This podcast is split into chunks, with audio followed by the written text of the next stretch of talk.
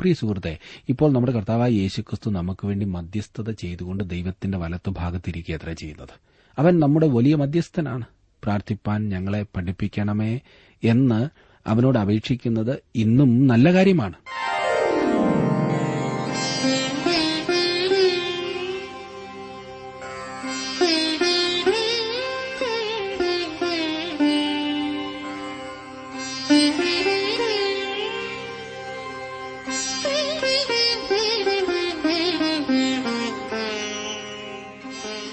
T W ആറിന്റെ വേദപഠന class ആരംഭിക്കുകയാണ്.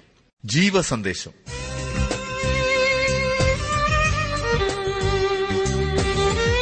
വിശുദ്ധ ലൂക്കോസ് എഴുതിയ സുവിശേഷം 11-ാം അധ്യായത്തിന്റെ 1 മുതൽ 13 വരെയുള്ള വാക്യങ്ങൾ പ്രാർത്ഥനയോടെ നമുക്ക് ശ്രവിക്കാം. ബ്രദർ ജോർജ് ഫിലിപ്പ് ദൈവവചനം പഠിപ്പിക്കുന്നു.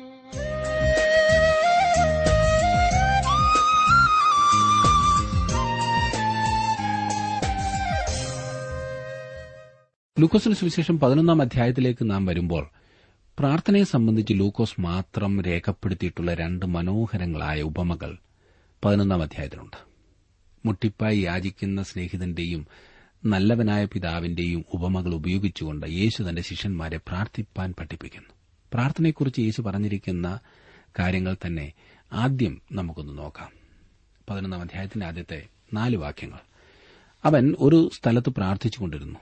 തീർന്ന ശേഷം ശിഷ്യന്മാരിൽ ഒരുത്തൻ അവനോട്, കർത്താവേ, യോഹന്നാൻ തന്റെ ശിഷ്യന്മാരെ പഠിപ്പിച്ചതുപോലെ ഞങ്ങളെയും പ്രാർത്ഥിപ്പാൻ പഠിപ്പിക്കണമേ എന്ന് പറഞ്ഞു.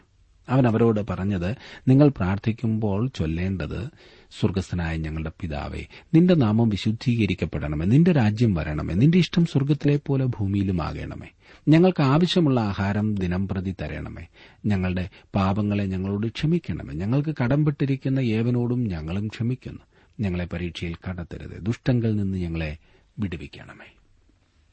ഈ പ്രധാനപ്പെട്ട ഭാഗം പ്രാർത്ഥനയെക്കുറിച്ച് പറയുന്നതാണ്. സുവിശേഷങ്ങളിൽ മറ്റെങ്ങും ഇതുപോലെ കാണുവാൻ കഴിയുകയില്ല. സുവിശേഷങ്ങളിൽ ഇതിനോട് സാമ്യമുണ്ടെന്ന് തോന്നാവുന്ന ചില ഭാഗങ്ങളുണ്ടെങ്കിൽ തന്നെ വാസ്തവത്തിൽ ഇത് വ്യത്യസ്തമാണ്. കർത്താവായ യേശുക്രിസ്തുവിന്റെ ശുശ്രൂഷയുടെ ക്രമമായ രേഖകളുടെ ഇടയിൽ ഈ ഭാഗം കൂട്ടിച്ചേർത്തതോ നുഴഞ്ഞുകയറിയതോ ആണെന്ന് ചിന്തിക്കുന്ന ചിലരുണ്ട്. ഈ സുവിശേഷത്തിലെ നീക്കത്തിനനുസരിച്ചുള്ളതല്ല ഈ ഭാഗം എന്നത് ശരി തന്നെ. എന്നാൽ ഇവിടെ പല ശ്രദ്ധേയമായ പ്രായോഗിക കാര്യങ്ങളും പറഞ്ഞു തരുന്നു. യേശു കർത്താവ് പ്രാർത്ഥിക്കുന്നത് കാണുകയും കേൾക്കുകയും ചെയ്തിരുന്നതുകൊണ്ടാണ് അവന്റെ ശിഷ്യന്മാരിൽ ഒരുത്തന് എങ്ങനെയാണ് പ്രാർത്ഥിക്കേണ്ടതെന്ന് അറിയുവാൻ താൽപര്യമുണ്ടായത്.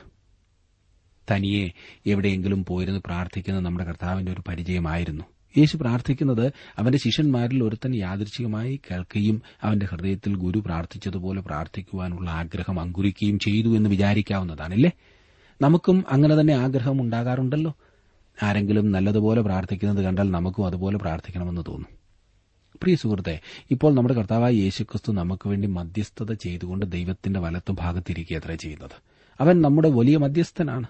പ്രാർത്ഥിപ്പാൻ ഞങ്ങളെ പഠിപ്പിക്കണമേ എന്ന് അവനോട് അപേക്ഷിക്കുന്നത് ഇന്നും നല്ല കാര്യമാണ്. കർത്താവേ, പ്രാർത്ഥിപ്പാൻ എന്നെ പഠിപ്പിക്കണമേ എന്നത് അനുയോജ്യമായൊരു അപേക്ഷയാകുന്നു. എങ്ങനെയാണ് പ്രാർത്ഥിക്കേണ്ടത് എന്ന് ശിഷ്യൻ ചോദിക്കുക മാത്രമല്ല ചെയ്യുന്നത്, ഒരുവൻ എപ്രകാരമാണ് പ്രാർത്ഥിക്കേണ്ടത് എന്ന് വിശദമായി കർത്താവ് തന്റെ ഗിരിപ്രഭാഷണത്തിൽ പറഞ്ഞിട്ടുണ്ട്. പ്രാർത്ഥനയുടെ സാങ്കേതിക വശമോ വ്യവസ്ഥകളോ കലാരൂപമോ രീതിയോ അനുഷ്ഠിക്കുവാൻ കൊള്ളാകുന്ന ഒരു ആചാരമോ അല്ല ഈ ശിഷ്യൻ ചോദിച്ചത്. അതെങ്ങനെ ചെയ്യണം എന്ന കാര്യത്തെക്കാൾ അവന് അറിയേണ്ടിയിരുന്നത് ക്രിസ്തു പ്രാർത്ഥിച്ചതുപോലെ എങ്ങനെ പ്രാർത്ഥിക്കാം എന്നായിരുന്നു. ആ ആത്മാർത്ഥത, ആ ആഴമേറിയ ഭക്തി, അതെ, അങ്ങനെ പ്രാർത്ഥിക്കുവാൻ നാമും ആഗ്രഹിക്കാറുണ്ട്. ഈ ജൽപ്പനമൊന്ന് നിർത്തിയിട്ട്, ഈ യാന്ത്രികമായുള്ള പ്രാർത്ഥനയൊന്ന് കളഞ്ഞിട്ട് യേശു പ്രാർത്ഥിച്ചതുപോലെ പ്രാർത്ഥിക്കുക. ഒരു വലിയ പങ്ക് ആളുകൾക്കും തങ്ങൾ പ്രാർത്ഥിക്കുന്നത് എന്താകുന്നു എന്നറിയില്ല. അനുതാപത്തിന്റെ പ്രാർത്ഥനയും പരിശുദ്ധാത്മാവിന് വേണ്ടിയുള്ള അപേക്ഷയും മധ്യസ്ഥ പ്രാർത്ഥനയും എല്ലാമുണ്ട്. എന്നാൽ അത് പ്രാർത്ഥിച്ചു കഴിഞ്ഞിട്ട് വെളിയിലേക്ക് ഇറങ്ങുമ്പോൾ എന്താകുന്നു പ്രാർത്ഥിച്ചതെന്ന് ചോദിച്ചാൽ അതറിയില്ല. അനുതാപത്തിന്റെ പ്രാർത്ഥന ചൊല്ലിയപ്പോൾ ഹൃദയത്തിൽ എന്തെങ്കിലും അനുതാപമുണ്ടായിരുന്നോ എന്ന് ചോദിച്ചാൽ ചുറ്റി. യേശു കർത്താവ് തന്റെ പിതാവുമായി സംസാരിക്കുകയായിരുന്നു. പ്രാർത്ഥനയെക്കുറിച്ച് എന്തുമാത്രം തെറ്റിദ്ധാരണകളാകുന്നു നമ്മുടെ ഇടയിലുള്ളത്.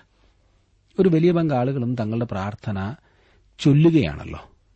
നാം ഈ ചൊല്ലുന്നതുപോലെ നമ്മുടെ പിതാവിന്റെ അടുത്ത് ഇന്ന് എന്തെങ്കിലും പറയുവാൻ ശ്രമിച്ചാലത്തെ പ്രതികരണം ഞാൻ പറയാതെ അറിയാമല്ലോ.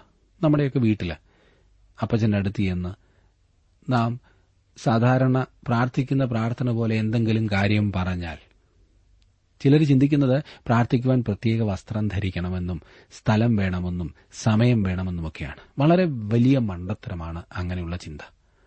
തുറന്നു പറഞ്ഞാൽ നമ്മെ ആരെങ്കിലും പ്രാർത്ഥിക്കുവാൻ പഠിപ്പിക്കേണ്ടിയിരിക്കുന്നു. പ്രാർത്ഥന ചൊല്ലുവാനല്ല, പിന്നെയോ ദൈവത്തെങ്കിലേക്ക് സമീപിക്കുവാൻ, തത്ത പറയുന്നത് പോലെ പറയുവാനല്ല, മകൻ പിതാവിനോട് സംസാരിക്കുന്നത് പോലെ ആ ഉറപ്പോടെ വിശ്വാസത്തോടെ. യോഹന്നാൻ തന്റെ ശിഷ്യന്മാരെ പഠിപ്പിച്ചതുപോലെ ഞങ്ങളെയും പ്രാർത്ഥിപ്പാൻ പഠിപ്പിക്കണമേ എന്ന് ഈ ശിഷ്യൻ കർത്താവിനോട് പറഞ്ഞു. യോഹന്നാൻ സ്നാപകന്റെ ജീവിതത്തിലേക്ക് അപ്രതീക്ഷിതമായ ഒരു എത്തിനോട്ടമാണ് ഇവിടെ കാണുന്നത്. ഈ ഭാഗത്താണ് യോഹന്നാനെക്കുറിച്ച് പരാമർശിച്ചിരിക്കുന്നതായി നാം അവസാനമായി കാണുന്നത്. അവസാനമായി ലഭിക്കുന്ന ഈ ചിത്രത്തിൽ എന്താണ് നമുക്ക് കാണുവാൻ കഴിയുന്നത്? ഇവിടെ യോഹന്നാനെ ഒരു പ്രാർത്ഥനാ മനുഷ്യനായിട്ടാണ് കാണുന്നത്. യോഹന്നാൻ തന്റെ ശിഷ്യന്മാരെ പഠിപ്പിച്ചതുപോലെ ഞങ്ങളെയും പ്രാർത്ഥിപ്പാൻ പഠിപ്പിക്കണമേ. എത്ര നല്ല മാതൃക! എന്നെയും താങ്കളെയും കുറിച്ച് ആരെങ്കിലും ഇപ്രകാരം പറയുവാൻ ഇടയാകുമോ? ഒരു ദൈവവൈതലിന്റെ അതിശ്രേഷ്ഠമായ യോഗ്യത അതാകുന്നു. പ്രാർത്ഥനയില്ലാത്ത ജീവിതം ആത്മീകമായി മുരടിച്ച ജീവിതമായിരിക്കും. ഒരു വിശ്വാസിയെ പ്രാർത്ഥിപ്പിക്കാതിരിക്കുക എന്നതാണ് പിശാചിന്റെ ചിന്ത. പ്രാർത്ഥനയില്ലാത്ത പഠനമോ പ്രാർത്ഥനയില്ലാത്ത പ്രവർത്തനമോ പ്രാർത്ഥനയില്ലാത്ത മതമോ ഇതൊന്നും തന്നെ പിശാചിന് ഭയമില്ല. നമ്മുടെ കഠിനാധ്വാനത്തെ നോക്കി അവൻ ചിരിക്കുന്നു, നമ്മുടെ ജ്ഞാനത്തെ നോക്കി കൊഞ്ഞനം കുത്തുന്നു. എന്നാൽ നാം പ്രാർത്ഥിക്കുമ്പോൾ പിശാചിന്റെ മുട്ടടിക്കുന്നു. ദൈവത്താൽ ഉപയോഗിക്കപ്പെട്ടിട്ടുള്ളവരെല്ലാം പ്രാർത്ഥനാ മനുഷ്യരായിരുന്നു. മണിക്കൂറുകൾ മുട്ടിന്മേൽ നിന്ന് സ്നേഹവാനായ പിതാവിനോട് സംസാരിച്ചിരുന്ന ദൈവദാസന്മാരെക്കൊണ്ട് സഭാചരിത്രം അലങ്കരിക്കപ്പെട്ടിരിക്കുന്നു. ദൈവമക്കളെ, അതെ, എന്നെ ശ്രദ്ധിക്കുന്ന പ്രിയപ്പെട്ടവരെ, നമ്മുടെ ജീവിതം പലപ്പോഴും ഫലശൂന്യമായി മുരടിച്ചതായി കാണപ്പെടുന്നത് പ്രാർത്ഥനയില്ലാത്തതുകൊണ്ടല്ലേ? സഭയുടെ നിർജീവാവസ്ഥയും പ്രാർത്ഥന ഇല്ലായ്മയുടെ പരിണിത ഫലമാണ്. നമ്മുടെ ഇന്നത്തെ പ്രശ്നവും ഇതുതന്നെയാണ്. പ്രാർത്ഥനയ്ക്ക് വേണ്ടി സമയം വേർതിരിച്ചിട്ടുള്ള സഭകളിൽ ഉണർവുണ്ട്. ഇന്ന് ചില രാജ്യങ്ങളിൽ വെളുപ്പിനെ 4 മണിക്ക് സകല ആരാധനാ സ്ഥലങ്ങളിലും പ്രാർത്ഥനയുണ്ട്. അവിടെയൊക്കെ വലിയ ഉണർവുമുണ്ട്. പ്രിയ സുഹൃത്തെ, താങ്കളുടെ പ്രാർത്ഥനാ ജീവിതം എങ്ങനെയുണ്ട്? ഉണർന്നിരുന്ന് പ്രാർത്ഥിക്കുക, ദേശത്തിനു വേണ്ടി പ്രാർത്ഥിക്കുക, സഭയ്ക്ക് വേണ്ടി പ്രാർത്ഥിക്കുക, രാജ്യത്തിനു വേണ്ടി പ്രാർത്ഥിക്കുക. താങ്കളുടെ പ്രാർത്ഥന ദേശത്ത് ഉണർവ് കൊണ്ടുവരും. ശിഷ്യന്മാരുടെ അപേക്ഷയ്ക്ക് ഉത്തരമായി യേശു കർത്താവ് അവർക്ക് നൽകിയ പ്രാർത്ഥനയാണ് നാം ഇനിയും കാണുവാൻ പോകുന്നത്. നാം സാധാരണ കേൾക്കാറുള്ളതുപോലെ സകല പരസ്യാരാധനകളിലും ചൊല്ലുവാനായി കർത്താവ് താൽപര്യപ്പെട്ട് നൽകിയ ഒരു പ്രാർത്ഥനയാകുന്നു ഇതെന്ന് ഞാൻ വിശ്വസിക്കുന്നില്ല. അല്ല, അങ്ങനെ ചൊല്ലുന്ന എത്ര പേർ ഇതിനർത്ഥം നൽകി ആത്മാർത്ഥമായി പ്രാർത്ഥിക്കാറുണ്ട്? അതെ, എത്ര വേഗത്തിലാണ് നാം ചൊല്ലിത്തീർക്കുന്നതല്ലേ? അത് എങ്ങനെയാകുന്നു എന്ന് ഞാൻ പറയേണ്ടതില്ലല്ലോ. പരസ്യാരാധനയ്ക്കുള്ള ഒരു കൃത്രിമ രൂപം അല്ല കർത്താവ് തന്റെ ശിഷ്യന്മാരെ പഠിപ്പിച്ച ഈ മനോഹരമായ പ്രാർത്ഥന. പിന്നെയോ ഒരു മകൻ അപ്പനോട് സംസാരിക്കുന്നതുപോലെ വ്യക്തിപരമായി പരപ്രേരണ കൂടാതെ താനെ ഒഴുകുന്നതുപോലെ ഒന്നായിരിക്കണം പ്രാർത്ഥന. പിതാവായ ദൈവത്തിന് എന്നെ അറിയാം. പിന്നെ അസ്വാഭാവികമായ ഒരു ശബ്ദവും കടിച്ചാൽ പൊട്ടാത്ത കുറെ പദങ്ങളും ഉപയോഗിച്ച് ഗാംഭീര്യം നടിച്ചാൽ, ഗർവ് കാണിച്ചാൽ ദൈവം കനിയുമോ? അത് വെറും ബാലിശം. ചിലരുടെ പ്രാർത്ഥന ശ്രദ്ധിച്ചിട്ടില്ലേ? ഞാൻ കുറ്റം പറയുകയല്ല, തെറ്റ് ചൂണ്ടിക്കാണിക്കുക മാത്രമാണ്. പ്രാർത്ഥിക്കുമ്പോഴേക്കും അവരുടെ ശബ്ദം തന്നെ മാറും. പിന്നെ ഭാഷയുടെ കാര്യം പറയേണ്ടതുണ്ടോ? കാരുണ്യവാനും കരുണ നിറഞ്ഞവനും കരുണാസമ്പന്നനുമായ കരുണാമയ, ബാക്കി പറയുവാൻ എനിക്കറിയില്ല കേട്ടോ. സുഹൃത്തെ, താങ്കൾ സ്വാഭാവികമായി സംസാരിക്കുന്നതുപോലെ താങ്കൾ സംസാരിക്കണമെന്നാകുന്നു ദൈവം ആഗ്രഹിക്കുന്നത്. പിതാവിനെ അംഗീകരിക്കുകയും പിതാവിനെ അനുസരിക്കുകയും ചെയ്യുന്നവർക്കല്ലേ പിതാവിനോട് സംസാരിക്കുവാൻ സാധിക്കൂ. അല്ലാത്തവർ വല്ല വക്കീൽ നോട്ടീസോ ദയാഹർജിയോ ഒക്കെ അയക്കുകയാണ് പതിവ്. എന്റെ അപ്പച്ചന്റെ അടുത്ത് എന്ന് അങ്ങോട്ട് സംസാരിക്കുന്നതിന് എന്താണ് കുഴപ്പം? കാര്യം പറയുന്നതിന് ഒരു ആത്മാർത്ഥത വേണം. എന്റെ പ്രാർത്ഥന എന്റേത് മാത്രമാണ്. അത് ആരും എഴുതിത്തരേണ്ടതില്ല, ചൊല്ലിത്തരേണ്ടതില്ല. മുൻവിധി കളഞ്ഞിട്ട് ഞാൻ പറഞ്ഞത് സത്യമാകുന്നുവോ എന്ന് താങ്കൾ തന്നെ ഒന്ന് പരിശോധിക്കൂ. ഈ വിഷയത്തിൽ താങ്കളുടെ അഭിപ്രായം അറിയുവാൻ എനിക്ക് വളരെയധികം താൽപര്യമുണ്ട്. ആത്മാർത്ഥമായ ഒരു പ്രാർത്ഥന അല്ലേ താങ്കൾ ആഗ്രഹിക്കുന്നത്? ഇനിയും പ്രാർത്ഥനയുടെ ഏതാനും ഘടകങ്ങളെക്കുറിച്ച് നമുക്ക് ചിന്തിക്കാം. എന്താ ഈ പ്രാർത്ഥന? പ്രാർത്ഥിക്കുവാൻ മക്കൾക്ക് മാത്രമേ അവകാശമുള്ളൂ. പിതാവേ എന്നാണല്ലോ ഇവിടെ വിളിക്കുന്നത്. മക്കൾക്കല്ലാതെ പിതാവേ എന്ന് വിളിക്കുവാൻ ആർക്കാണ് അവകാശമുള്ളത്? മക്കളാകുന്നത് എങ്ങനെയെന്ന് ദൈവവചനത്തിൽ തന്നെ പറഞ്ഞിട്ടുണ്ട്. ക്രിസ്തുവിനെ കൈക്കൊണ്ട് ക്രിസ്തുവിന്റെ നാമത്തിൽ വിശ്വസിക്കുന്ന ഏവർക്കും ദൈവമക്കളാകുവാൻ അവൻ അധികാരം നൽകി. സ്വർഗസ്ഥനായ ഞങ്ങളുടെ പിതാവേ എന്ന് വിളിക്കുമ്പോൾ അതിനുള്ളിൽ വിശ്വാസത്തിന്റെയും സ്നേഹത്തിന്റെയും പ്രത്യാശയുടേതുമായ ഒരു ധ്വനി നമുക്ക് ലഭിക്കുന്നു. എത്ര അടുത്ത ഒരു ബന്ധം ഓരോ ദൈവവൈതലിനും അഭിമാനിക്കുവാൻ സാധിക്കും എന്നോർക്കണം. എന്നെ ശ്രദ്ധിക്കുന്ന പ്രിയ സുഹൃത്തെ, ഇങ്ങനെ പ്രാർത്ഥിക്കുവാൻ താങ്കൾക്ക് അവകാശമുണ്ടോ? താങ്കൾ അതിന് യോഗ്യനാണോ, യോഗ്യയാണോ? കർത്താവ് പഠിപ്പിച്ച പ്രാർത്ഥനയുടെ ഒന്നാമത്തെ ഘടകം ആരാധനയാണ്. നിന്റെ നാമം വിശുദ്ധീകരിക്കപ്പെടണമേ.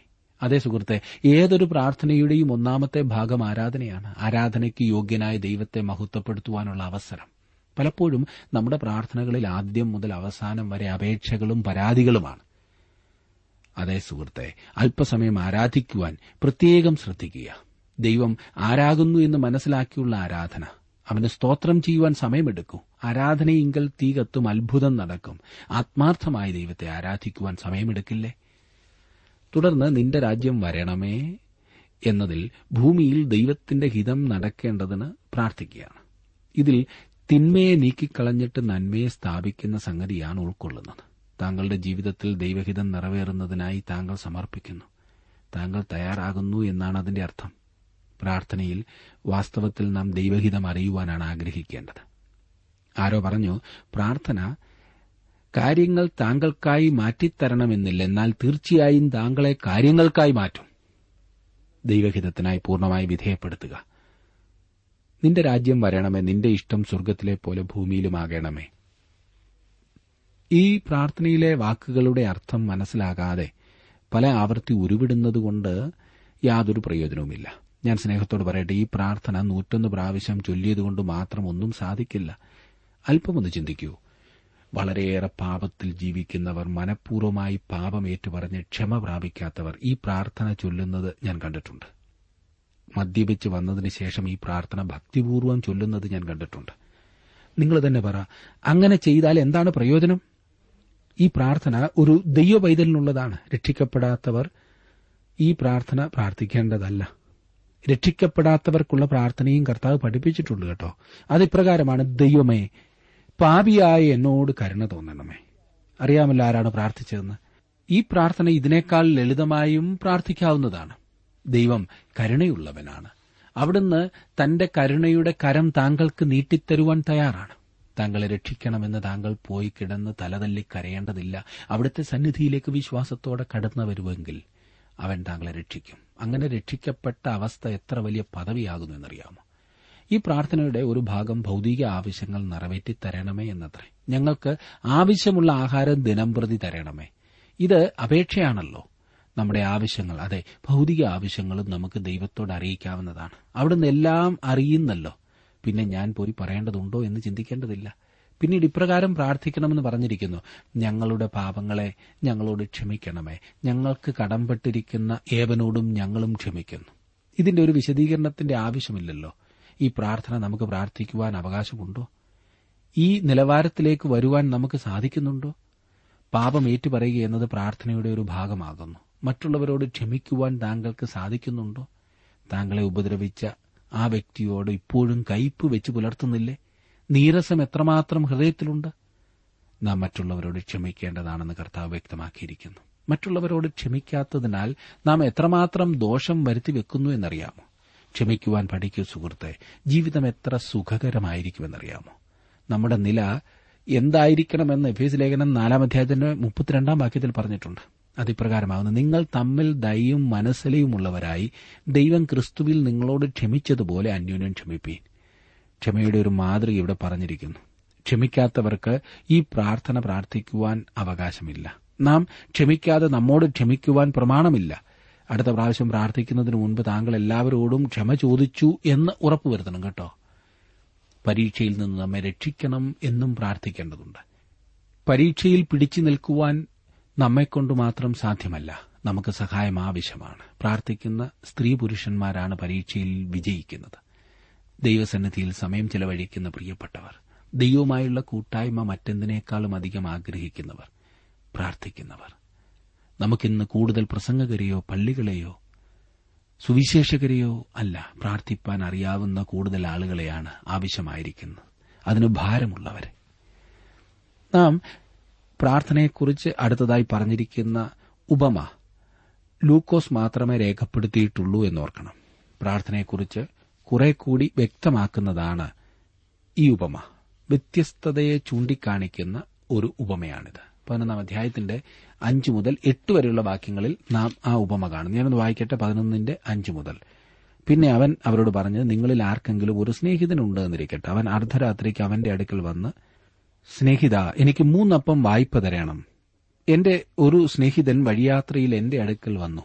അവന് വിളമ്പിക്കൊടുപ്പാൻ എന്റെ പക്കൽ ഏതും ഇല്ല എന്ന് അവനോട് പറഞ്ഞാൽ, എന്നെ പ്രയാസപ്പെടുത്തരുത്, കഥ അടച്ചിരിക്കുന്നു, പൈതങ്ങളും എന്നോടുകൂടെ കിടക്കുന്നു, എഴുന്നേറ്റ് തരുവാൻ എനിക്ക് കഴിയുകയില്ല എന്നകത്തുനിന്ന് ഉത്തരം പറഞ്ഞാലും, അവൻ സ്നേഹിതനാകൊണ്ട് എഴുന്നേറ്റ് അവന് കൊടുക്കുകയില്ലെങ്കിലും അവൻ ലജ്ജ കൂടാതെ മുട്ടിക്ക നിമിത്തം എഴുന്നേറ്റ് അവന് വേണ്ടുന്നിടത്തോളം കൊടുക്കും എന്ന് ഞാൻ നിങ്ങളോട് പറയുന്നു."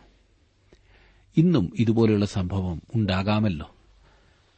അസമയത്ത് അപ്രതീക്ഷിതമായ അതിഥികൾ വരുന്നു. ഭക്ഷണത്തിനായി നാം അടുത്ത വീട്ടിലേക്ക് ഓടുന്നു. അവർ തരുവാൻ മടിക്കുന്നു, ഉപാധികൾ നിരത്തുന്നു. പ്രാർത്ഥനയിൽ ലജ്ജ കൂടാതെ മുട്ടിക്കുന്നതിനെ, വിടാതെ ചോദിക്കുന്നതിനെ, ദൃഢമായി നിൽക്കുന്നതിനെ പ്രോത്സാഹിപ്പിക്കുന്നതാണ് യേശുവിന്റെ ഉപമ. ഇവിടുത്തെ ഉദ്ദേശവും 1 തെസ്സലോനിക്കർ 5:17 ഇടവിടാതെ പ്രാർത്ഥിപ്പീൻ എന്ന് വിശുദ്ധ പൌലോസ് പറയുമ്പോൾ ഉദ്ദേശിച്ചതും രണ്ടും രണ്ടാണ്. വിശുദ്ധ പൌലോസ് പറയുന്നത് നിരന്തരമായ പ്രാർത്ഥനയുടെ അന്തരീക്ഷത്തിൽ ആത്മാവ് ദൈവത്തോട് ചേർന്ന് ജീവിക്കുന്നതിനെയാണ്. പ്രത്യേകിച്ചൊന്നും അപേക്ഷിക്കുവാനില്ലാത്തപ്പോൾ പോലും ദൈവത്തോട് ചേർന്നിരിക്കുന്ന അവസ്ഥ. എന്നാൽ ഇവിടെ യേശു കർത്താവ് പറയുന്നത് ദൈവം തന്റെ സമയത്ത് തന്റെ മാർഗത്തിൽ നൽകുവാൻ പോകുന്ന അത് എന്തിനെങ്കിലും വേണ്ടി മുട്ടിപ്പായി പ്രാർത്ഥിച്ചുകൊണ്ടിരിക്കുക, മടുക്കാതിരിക്കുക. മനസ്സിലായല്ലോ? ദൈവത്തിന് ഇഷ്ടമില്ലാത്തതിനെ പിടിച്ചു വാങ്ങുവാൻ പ്രമാണമില്ല. ദൈവഹിതം അറിഞ്ഞ് പ്രാർത്ഥിക്കേണ്ടതാണ്. ഞാൻ ഓർപ്പിച്ചല്ലോ, ഇത് വ്യത്യസ്തതയെ ചൂണ്ടിക്കാണിക്കുന്ന ഉപമയാകുന്നു എന്ന്. 9-10 വാക്യങ്ങളിൽ നാം കാണുന്നത്, യാചിപ്പീൻ എന്നാൽ നിങ്ങൾക്ക് കിട്ടും, അന്വേഷിപ്പീൻ എന്നാൽ നിങ്ങൾ കണ്ടെത്തും, മുട്ടുവിൻ എന്നാൽ നിങ്ങൾക്ക് തുറക്കും. യാചിക്കുന്ന ഏവനും ലഭിക്കുന്നു, അന്വേഷിക്കുന്നവൻ കണ്ടെത്തുന്നു, മുട്ടുന്നവന് തുറക്കും എന്ന് ഞാൻ നിങ്ങളോട് പറയുന്നു. അതെ, ദൈവം ഉറങ്ങുകയാണെന്നാണോ താങ്കൾ വിചാരിക്കുന്നത്? താങ്കൾ പ്രാർത്ഥിക്കുന്നതായ സമയം അവിടുന്ന് ഉറക്കം പിടിച്ചിരിക്കുകയാണെന്നും അവനെ ഉണർത്തുവാൻ താങ്കൾക്ക് കഴിയുകയില്ലെന്നും താങ്കൾ ചിന്തിക്കുന്നുണ്ടോ? താങ്കളുടെ പ്രാർത്ഥനകൾക്ക് മറുപടി നൽകുവാൻ അവന് താൽപര്യമില്ലെന്നാണോ വിചാരിക്കുന്നത്? താങ്കളുടെ പ്രാർത്ഥനയ്ക്ക് ഉത്തരം നൽകുവാൻ ദൈവം ആഗ്രഹിക്കുന്നു. അവൻ അങ്ങനെ തന്നെ ചെയ്യും. അതത്രേ ഈ ഉപമയിൽ കൂടി മനസ്സിലാക്കുവാൻ കഴിയുന്നത്. ഇത് താരതമ്യപ്പെടുത്തി പറഞ്ഞിരിക്കുന്ന ഉപമയല്ല, വ്യത്യസ്തതയെ ചൂണ്ടിക്കാണിക്കുന്ന ഉപമയാണ്. ദൈവത്തിന്റെ ശ്രദ്ധയെ ആകർഷിക്കുന്ന ഒരു കാര്യത്തിനായി താങ്കൾ സ്വർഗ്ഗത്തിന്റെ പടിവാതിൽ തല്ലി തകർക്കുകയോ ഇടിച്ചു പൊളിക്കുകയോ ചെയ്യേണ്ടതില്ല. പ്രാർത്ഥന കേൾക്കുന്നതിനും ഉത്തരം നൽകുന്നതിനും ദൈവം വിമുഖത കാണിക്കുന്നവനല്ല. യെശയ്യാപ്രവചനം 65:24 വാക്യത്തിൽ ദൈവം ഇപ്രകാരം പറയുന്നു, അവർ വിളിക്കുന്നതിനു മുൻപേ ഞാൻ ഉത്തരമരുളും, അവർ സംസാരിച്ചുകൊണ്ടിരിക്കുമ്പോൾ തന്നെ ഞാൻ കേൾക്കും. കേൾക്കുവാനും ഉത്തരം നൽകുവാനും ദൈവം ആഗ്രഹിക്കുന്നു. ചിലർ പ്രിയപ്പെട്ടവർ ചിന്തിക്കുന്നത് ദൈവം അവരുടെ പ്രാർത്ഥന കേൾക്കുന്നില്ല, ഉത്തരം നൽകുന്നില്ല എന്നത്ര. പ്രശ്നം അതല്ല, ദൈവം നൽകിയ മറുപടി അവർക്ക് മനസ്സിലായി കാണില്ല. ഒന്നു തന്നെ ആഗ്രഹിച്ചിരുന്നതിനാൽ ദൈവം പറയുവാൻ ഉദ്ദേശിച്ചത് മനസ്സിലാക്കുവാൻ അവർക്ക് കഴിഞ്ഞില്ലായിരിക്കും. ചിലപ്പോൾ ദൈവം ഇല്ല എന്ന മറുപടി നൽകും. ഇല്ല എന്ന ഉത്തരം സ്വീകരിപ്പാൻ നമുക്ക് ആഗ്രഹമില്ല എന്നതാണ് നമ്മുടെ പ്രശ്നം. തുറന്ന മനസ്സോടെയല്ല താൻ പ്രാർത്ഥിക്കുന്നതെന്ന് ചുരുക്കം. അത് വേണ്ട കുഞ്ഞെ എന്ന് പറയുന്നത് കേൾക്കുവാൻ മനസ്സില്ലാത്തതിനാൽ മറുപടി ഇതുവരെ ലഭിച്ചില്ല എന്ന് പറഞ്ഞു നടക്കുകയല്ലേ നാം. ദൈവം എല്ലായ്പ്പോഴും തന്റെ മക്കളുടെ പ്രാർത്ഥന കേൾക്കുകയും ഉത്തരം നൽകുകയും ചെയ്യുന്നു. എന്നാൽ ചില കാര്യങ്ങൾ നാം ചോദിക്കുമ്പോൾ അതിന് നാം ആഗ്രഹിക്കുന്ന മറുപടി ഉടനെ ലഭിക്കാത്തത് എന്താകുന്നു എന്നറിയാമോ? അല്ലെങ്കിൽ നാം ചോദിച്ച കാര്യത്തിന് ഇല്ല എന്ന മറുപടി ലഭിക്കുന്നതിന് കാരണം നമ്മുടെ ജീവിതത്തിൽ ഉത്തമമായിട്ടുള്ളതല്ല നാം ആവശ്യപ്പെടുന്നത്. നമുക്ക് നന്മയായി തീരാവുന്നതും ദൈവനാമം മഹത്വത്തിനായി തീരാവുന്നതുമായ കാര്യമല്ലത്. എന്റെ ചില അപേക്ഷകൾക്ക് ഇല്ല എന്ന് ദൈവം നൽകിയ മറുപടിയാണ് ഏറ്റവും നല്ലതായി തീർന്നത് എന്ന് കഴിഞ്ഞ കാല അനുഭവങ്ങളിൽ നിന്നും ഞാൻ പഠിച്ചിട്ടുണ്ട്. പലപ്പോഴും എത്ര ബാലിശമായിട്ടാണ് പല കാര്യങ്ങൾക്കും വേണ്ടി നാം കരയുന്നത്. അതെ, നമ്മുടെ ജീവിതത്തിൽ പലപ്പോഴും നിരാശപ്പെട്ടു പോകുന്നതിന് കാരണം ദൈവഹിതം മനസ്സിലാക്കുവാൻ കഴിയാത്തതാണ്. 11 വാക്യത്തിലേക്ക് നാം വരുമ്പോൾ കാണുന്നത്,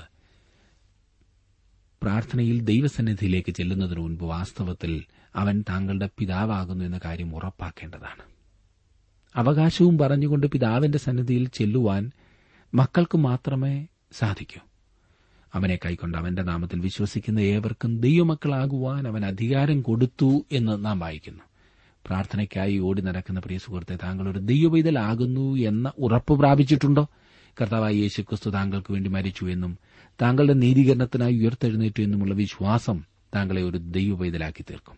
താങ്കൾ ക്രിസ്തുവിനെ താങ്കളുടെ രക്ഷകനായി വിശ്വസിക്കുമ്പോൾ ക്രിസ്തുവിന്റെ ശരീരത്തിലേക്ക് ചേരുവാൻ ദൈവത്തിന്റെ ആത്മാവിനാൽ അവിടുന്ന് താങ്കളെ മുദ്രയിടുകയും അങ്ങനെ ദൈവത്തിന്റെ അടുത്തേക്ക് ചെന്ന് അപ്പച്ച, പിതാവേ എന്ന് വിളിക്കുവാൻ അർഹതയുള്ള ഒരു പൈതലായിത്തീരുകയും ചെയ്യുന്നു. അതെ, അതിനുവേണ്ടി നാം ഏൽപ്പിച്ചു കൊടുക്കുക എന്നുള്ളതാണ് ഏറ്റവും പ്രധാനപ്പെട്ട കാര്യം. കർത്താവ് പറയുന്നു, മുട്ട ചോദിച്ചാൽ തേളിനെ കൊടുക്കുമോ? അങ്ങനെ ദോഷികളായ നിങ്ങൾ നിങ്ങളുടെ മക്കൾക്ക് നല്ല ദാനങ്ങളെ കൊടുപ്പാൻ അറിയുന്നുവെങ്കിൽ സ്വർഗ്ഗസ്ഥനായ പിതാവ് തന്നോട് യാചിക്കുന്നവർക്ക് പരിശുദ്ധാത്മാവിനെ എത്രയധികം കൊടുക്കും. പരിശുദ്ധാത്മാവിന് വേണ്ടി യാചിക്കുവാൻ ആ സമയം അവൻ തന്റെ ശിഷ്യന്മാരോട് പറഞ്ഞു. അവർ ഒരിക്കലും ആത്മാവിനു വേണ്ടി യാചിച്ചില്ല എന്നാണ് എനിക്ക് പറയുവാൻ കഴിയുന്നത്. പിന്നീട് പരിശുദ്ധാത്മാവിനെ കൈക്കൊള്ളുവീനെന്ന് ക്രിസ്തു പറഞ്ഞിട്ടുണ്ട്. യോഹന്നാന്റെ സുവിശേഷം 20-ാം അധ്യായത്തിന്റെ 22-ാം വാക്യം.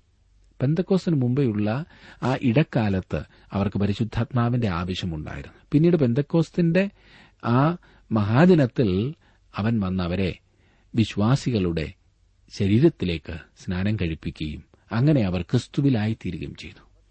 അന്ന് അവർ പരിശുദ്ധാത്മാവിനാൽ നിറയപ്പെട്ടു. നമുക്ക് എല്ലാം ആവശ്യമായ നിറവാണത്.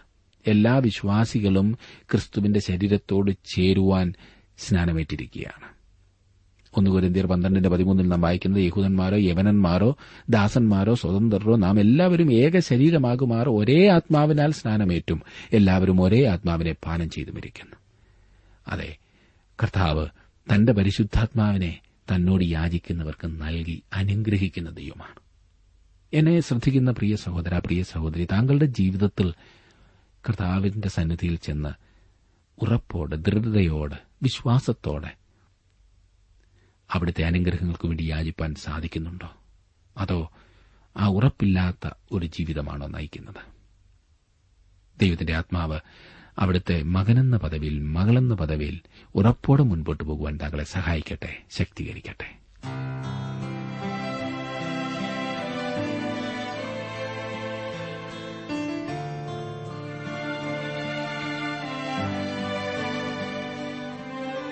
ഇന്നത്തെ ജീവസന്ദേശ പഠന ക്ലാസ്സിലൂടെ ഞങ്ങളെ ശ്രദ്ധിച്ച എല്ലാ പ്രിയ ശ്രോതാക്കളോടുമുള്ള നന്ദിയെ അറിയിക്കട്ടെ. ദൈവവചനം കൃത്യമായി, ക്രമമായി പഠിക്കുവാൻ ലഭിച്ചിരിക്കുന്ന ഈ അസുലഭ അവസരം പ്രയോജനപ്പെടുത്തുകയും സ്നേഹിതരെ അതിനായി ഉത്സാഹിപ്പിക്കുകയും ചെയ്യുക. അഭിപ്രായങ്ങളും നിർദ്ദേശങ്ങളും പ്രാർത്ഥനാ വിഷയങ്ങളും ഞങ്ങളെ അറിയിക്കുക. ഈ പുസ്തകത്തിന്റെ വിഷയവിഭജനം, ഓഡിയോ CD, SD കാർഡ് എന്നിവ ആവശ്യമെങ്കിൽ ഞങ്ങളുമായി ബന്ധപ്പെടുക. ഞങ്ങളുടെ വിലാസം: ജീവസന്ദേശം, post box number 3, Thiruvalla 5, Keralam. Phone 0469270284. Mobile 9447767378. ഞങ്ങളുടെ ഇമെയിൽ അഡ്രസ് malayalamttb@radio882.com. വെബ്സൈറ്റിലും ഞങ്ങളുടെ പ്രോഗ്രാം ലഭിക്കുന്നതാണ്. ഞങ്ങളുടെ വെബ്സൈറ്റ് www.radio882.com.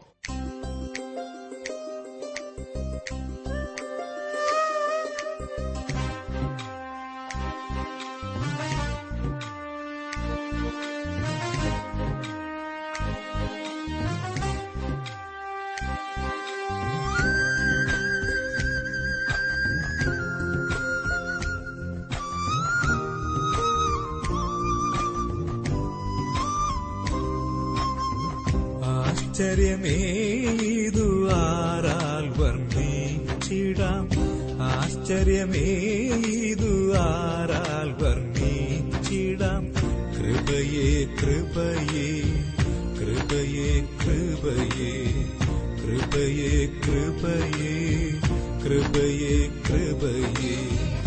ചിന്തിയല്ലോ സ്വന്തരക്തമേനിക്കായി, ചിന്തിയല്ലോ സ്വന്തരക്തമേനിക്കായി.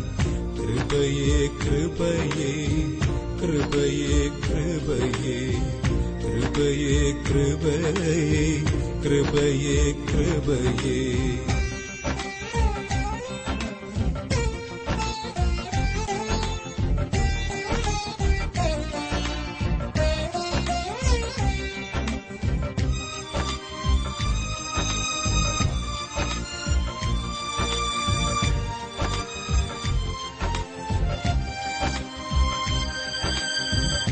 ചന്തം ചിന്തും തിരുമേനിയൻ പേർക്കായി, ചന്തം ചിന്തും തിരുമേനിയൻ പേർക്കായി, സ്വന്തമായ എല്ലാറ്റേയും വെടിഞ്ഞു, സ്വന്തമായ എല്ലാറ്റേയും വെടിഞ്ഞു, ബന്ധമില്ലാത്ത ഏഴയോർത്തു, ബന്ധമില്ലാത്ത ഏഴയോർത്തു, വീണ്ടെടുത്തു എന്നെയും എന്നെയും എന്നെയും, വീണ്ടെടുത്തു എന്നെയും എന്നെയും എന്നെയും.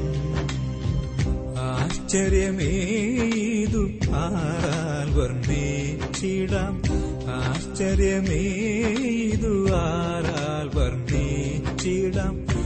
കൃപയേ കൃപയേ കൃപയേ കൃപയേ കൃപയേ കൃപയേ കൃപയേ കൃപയേ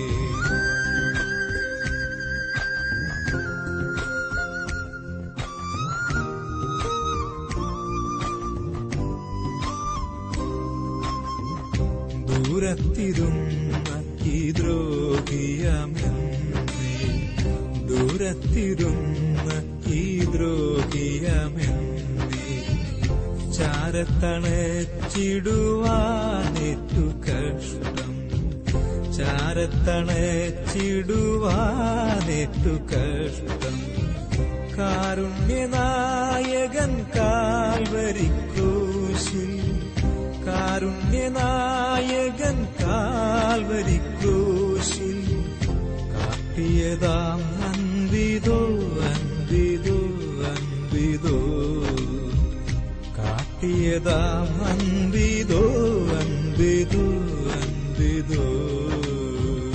ആശ്ചര്യമേതു ആരാൽ വർണ്ണിച്ചിടാം, ആശ്ചര്യമേതു ആരാൽ വർണ്ണിച്ചിടാം.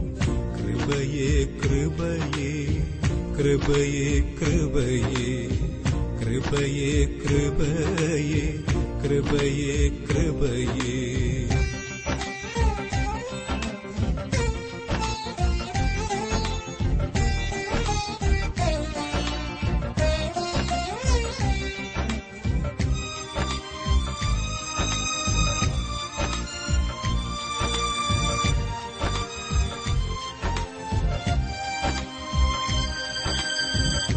എന്തു ഞാനേകിടും നിന്നുടെ പേർക്കായി, എന്തു ഞാനേകിടും നിന്നുടെ പേർക്കായി, ചിന്തിക്കുകിൽ വെറും ഏഴ് ഞാനല്ലോ, ചിന്തിക്കുകിൽ വെറും ഏഴ് ഞാനല്ലോ, ഒന്നുമെനിക്കിനി വേണ്ട ഇപ്പാരിൽ, ഒന്നുമെനിക്കിനി വേണ്ട ഇപ്പാരിൽ, നിന്നെ മാത്രം സേവിക്കും സേവിക്കും സേവിക്കും, നിന്നെ മാത്രം സേവിക്കും സേവിക്കും സേവിക്കും.